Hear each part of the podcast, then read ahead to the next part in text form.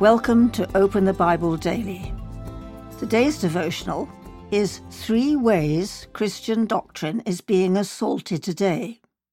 Isaiah 53, verse 1 reads, Who has believed what he has heard from us? Every major doctrine of the Christian faith has come under attack, and this will continue until Jesus returns in power and glory and puts a stop to it.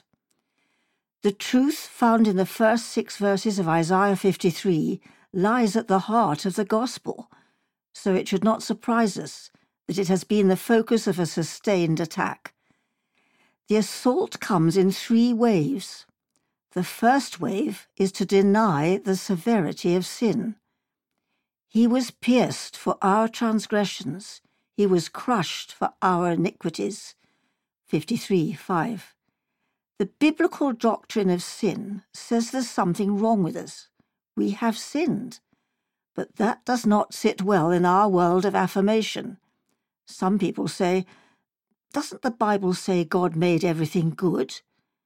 Certainly none of us is perfect, but aren't we all essentially good?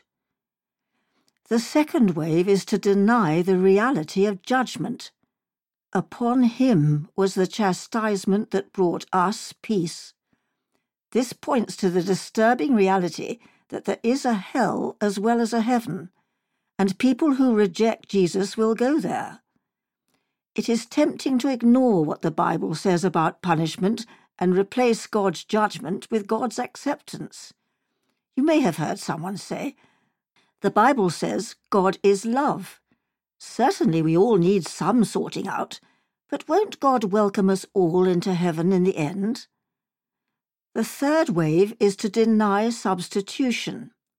You may hear someone say, The idea of Jesus as our substitute, bearing our sins and paying our penalty, is just a theory.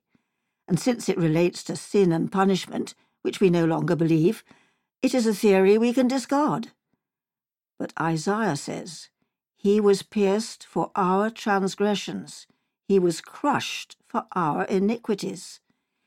Isaiah spoke under the inspiration of the Holy Spirit, and he states it as a fact, not a theory.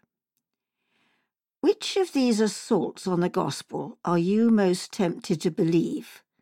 To deny the severity of sin? To deny the reality of judgment? Or to deny substitution. Why?